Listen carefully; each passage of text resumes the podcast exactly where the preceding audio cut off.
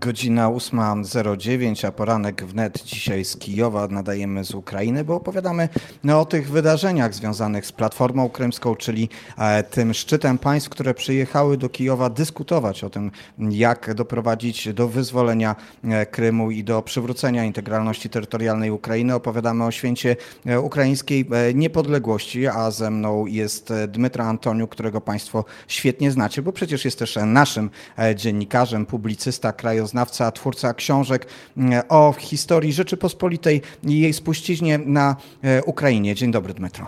Witam serdecznie Państwa.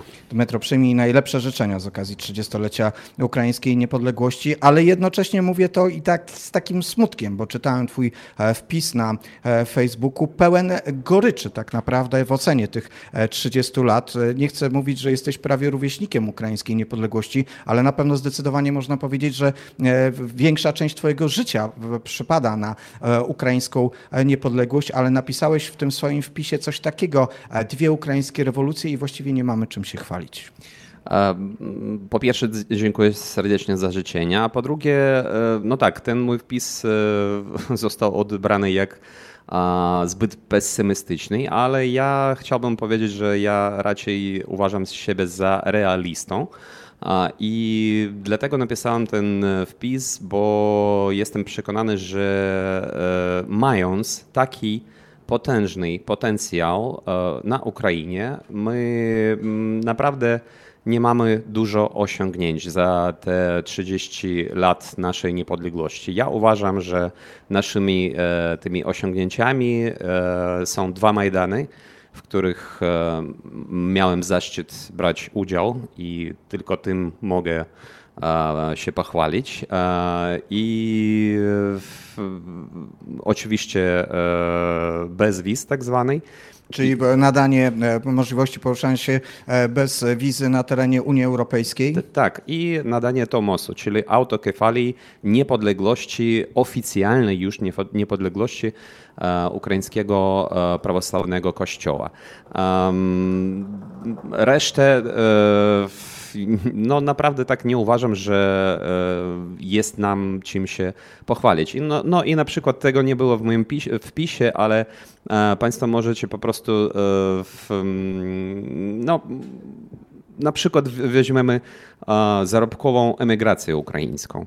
I już od razu widać naprawdę, jak, jakie są u nas sprawy w ogóle na Ukrainie, bo zarobkowa emigracja jest potężna i co roku wyjeżdża z Ukrainy e, kilka milionów e, tych e, tak zwanych zarobician po ukraińsku.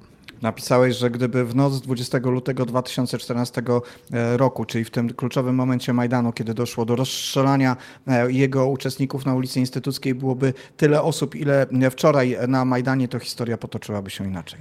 E, tak, tak jest, bo ja świetnie pamiętam tą noc i pamiętam, że w ogóle nie było dużo ludzi wtedy. I wtedy też była gorycz e, pewna, że tak niedużo ludzi walczy o niepodległość Ukrainy o, w tym decydującym momencie. No, mm, no tak jest, tak uważam. Wczoraj w tych różnych ocenach historii ukraińskiej niepodległości powiązały, e, padały też nawiązania e, do historii Ukrainy. Nawet pojawiła się e, kwestia Rzeczypospolitej.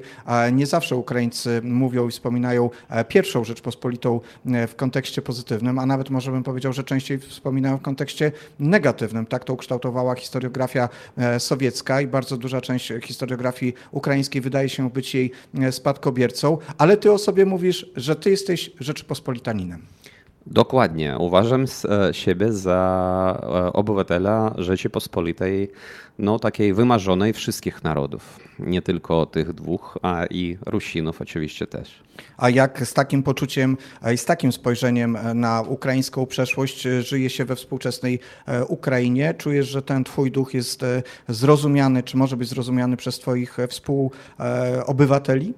E, dobre pytanie, bo naprawdę nasza narracja ukraińska jest e, jeszcze e, ciąg, jest pod takim wpływem tej narracji sowieckiej, czyli jest powiedziano, że była okupacja polska i tak dalej, i tak dalej.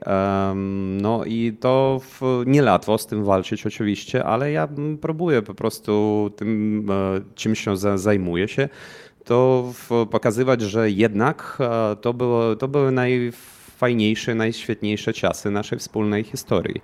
No i dlatego jestem ich takim miłośnikiem.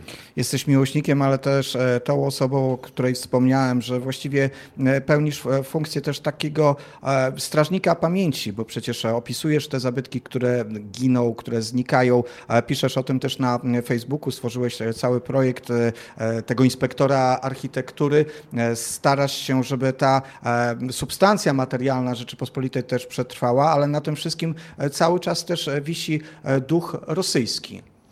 E, no tak jest. No, możemy chociażby zobaczyć to w ilości e, wiernych Kościoła prawosławnego e, Patriarchatu Moskiewskiego. Nadal, jeżeli się nie mylę, E, jest ich najwięcej na Ukrainie. Ta, mimo to, że do, dostaliśmy Tomos, mimo to wszystko, na przykład w jednym z komentarzy pod moim tym wpisem jeden człowiek wczoraj napisał, że a, a gdzie taka, taki prawdziwy kościół prawosławny ukraiński? Przecież dostaliśmy Tomos.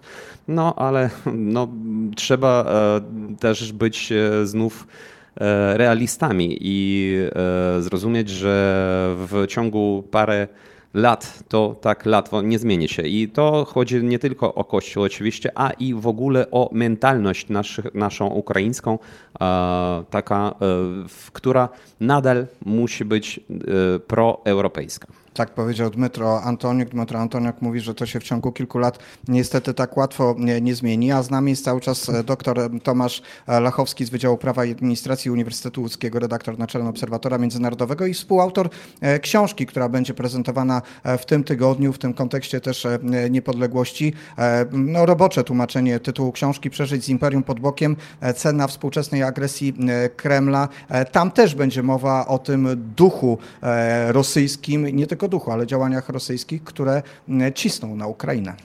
E, tak, oczywiście. Książka jest napisana przez e, kilka osób, e, przez grupę prawników międzynarodowych, których ja też jestem przedstawicielem, historyków oraz politologów i rzeczywiście w takim ujęciu i historycznym, i bardzo współczesnym dotykamy różnych wymiarów rosyjskiej agresji, ale też i tutaj z kolei mój wątek, czyli braku, braku osądzenia zbrodni sowieckich, braku tak zwanej Norymbergi II, która powoduje bezkarność Federacji Rosyjskiej dzisiaj i w kontekście tym historycznym, ale również i całkiem współczesnym, ponieważ mimo istnienia różnych mechanizmów prawno-międzynarodowych, rzeczywiście Rosja a wcześniej Związek Sowiecki za swoje e, zbrodnie e, nie odpowiedział, nie odpowiedziała Rosja i to też jest niezwykle istotne w kontekście właśnie świętowania 30-lecia e, ukraińskiej niepodległości, ale i generalnie przemian w naszym, naszym regionie. Panie doktorze, jak rozmawiamy o tych zbrodniach rosyjskich, też teraz właściwie sobie to uświadomiłem, patrząc na Dmytra i patrząc czym Dmytro się zajmuje, wśród tych zbrodni jest gigantyczna grabież, która dokonała się na tych terenach, która, którą dokonała Rosja, Związek Sowiecki e, i grabież, która e, właściwie no, stworzyła możliwości do tego, żeby e, Rosja, Związek Sowiecki funkcjonowały tak, jak funkcjonowały. Czy kiedykolwiek Rosja za to odpowiedziała albo odpowie? Czy jest szansa na to, żeby coś takiego się dokonało? Czy odpowiedziała? Oczywiście odpowiedź brzmi nie, mimo tego, że rzeczywiście biorąc pod uwagę skalę grabieży i też zniszczeń, zniszczenia spuścizny, czy to ukraińskiej, czy właśnie tej spuścizny Rzeczpospolitej, tutaj Rzeczpospolitej, tutaj rzeczywiście jakby bez cienia wątpliwości można stwierdzić, że e, skala e, tych działań jest, była e, ogromna, natomiast jak do tej pory żadnej odpowiedzialności z tego tytułu Rosja nie poniosła. Czy może ponieść? No formalnie takie mechanizmy istnieją, ale oczywiście pamiętajmy, że prawo międzynarodowe to nie tylko samo prawo, ale również polityka i ona tutaj nas w tym blokuje. Dr Tomasz Lachowski, e, Dmytro e, Antoniuk. E, Nadajemy dla Państwa z Kijowa, z Czebureka, czyli z tej krymsko-tatarskiej kawiarenki, w której oczywiście pamięć o Krymie cały czas mm, jest obecna i to się wpisuje w kontekst tych ostatnich wydarzeń, ale w Warszawie jest Franek Żyła, który realizuje nasz program, który przygotował dzisiejsze utwory muzyczne, które słuchamy i za chwilę będzie Dżem, kim jestem. Słuchajmy.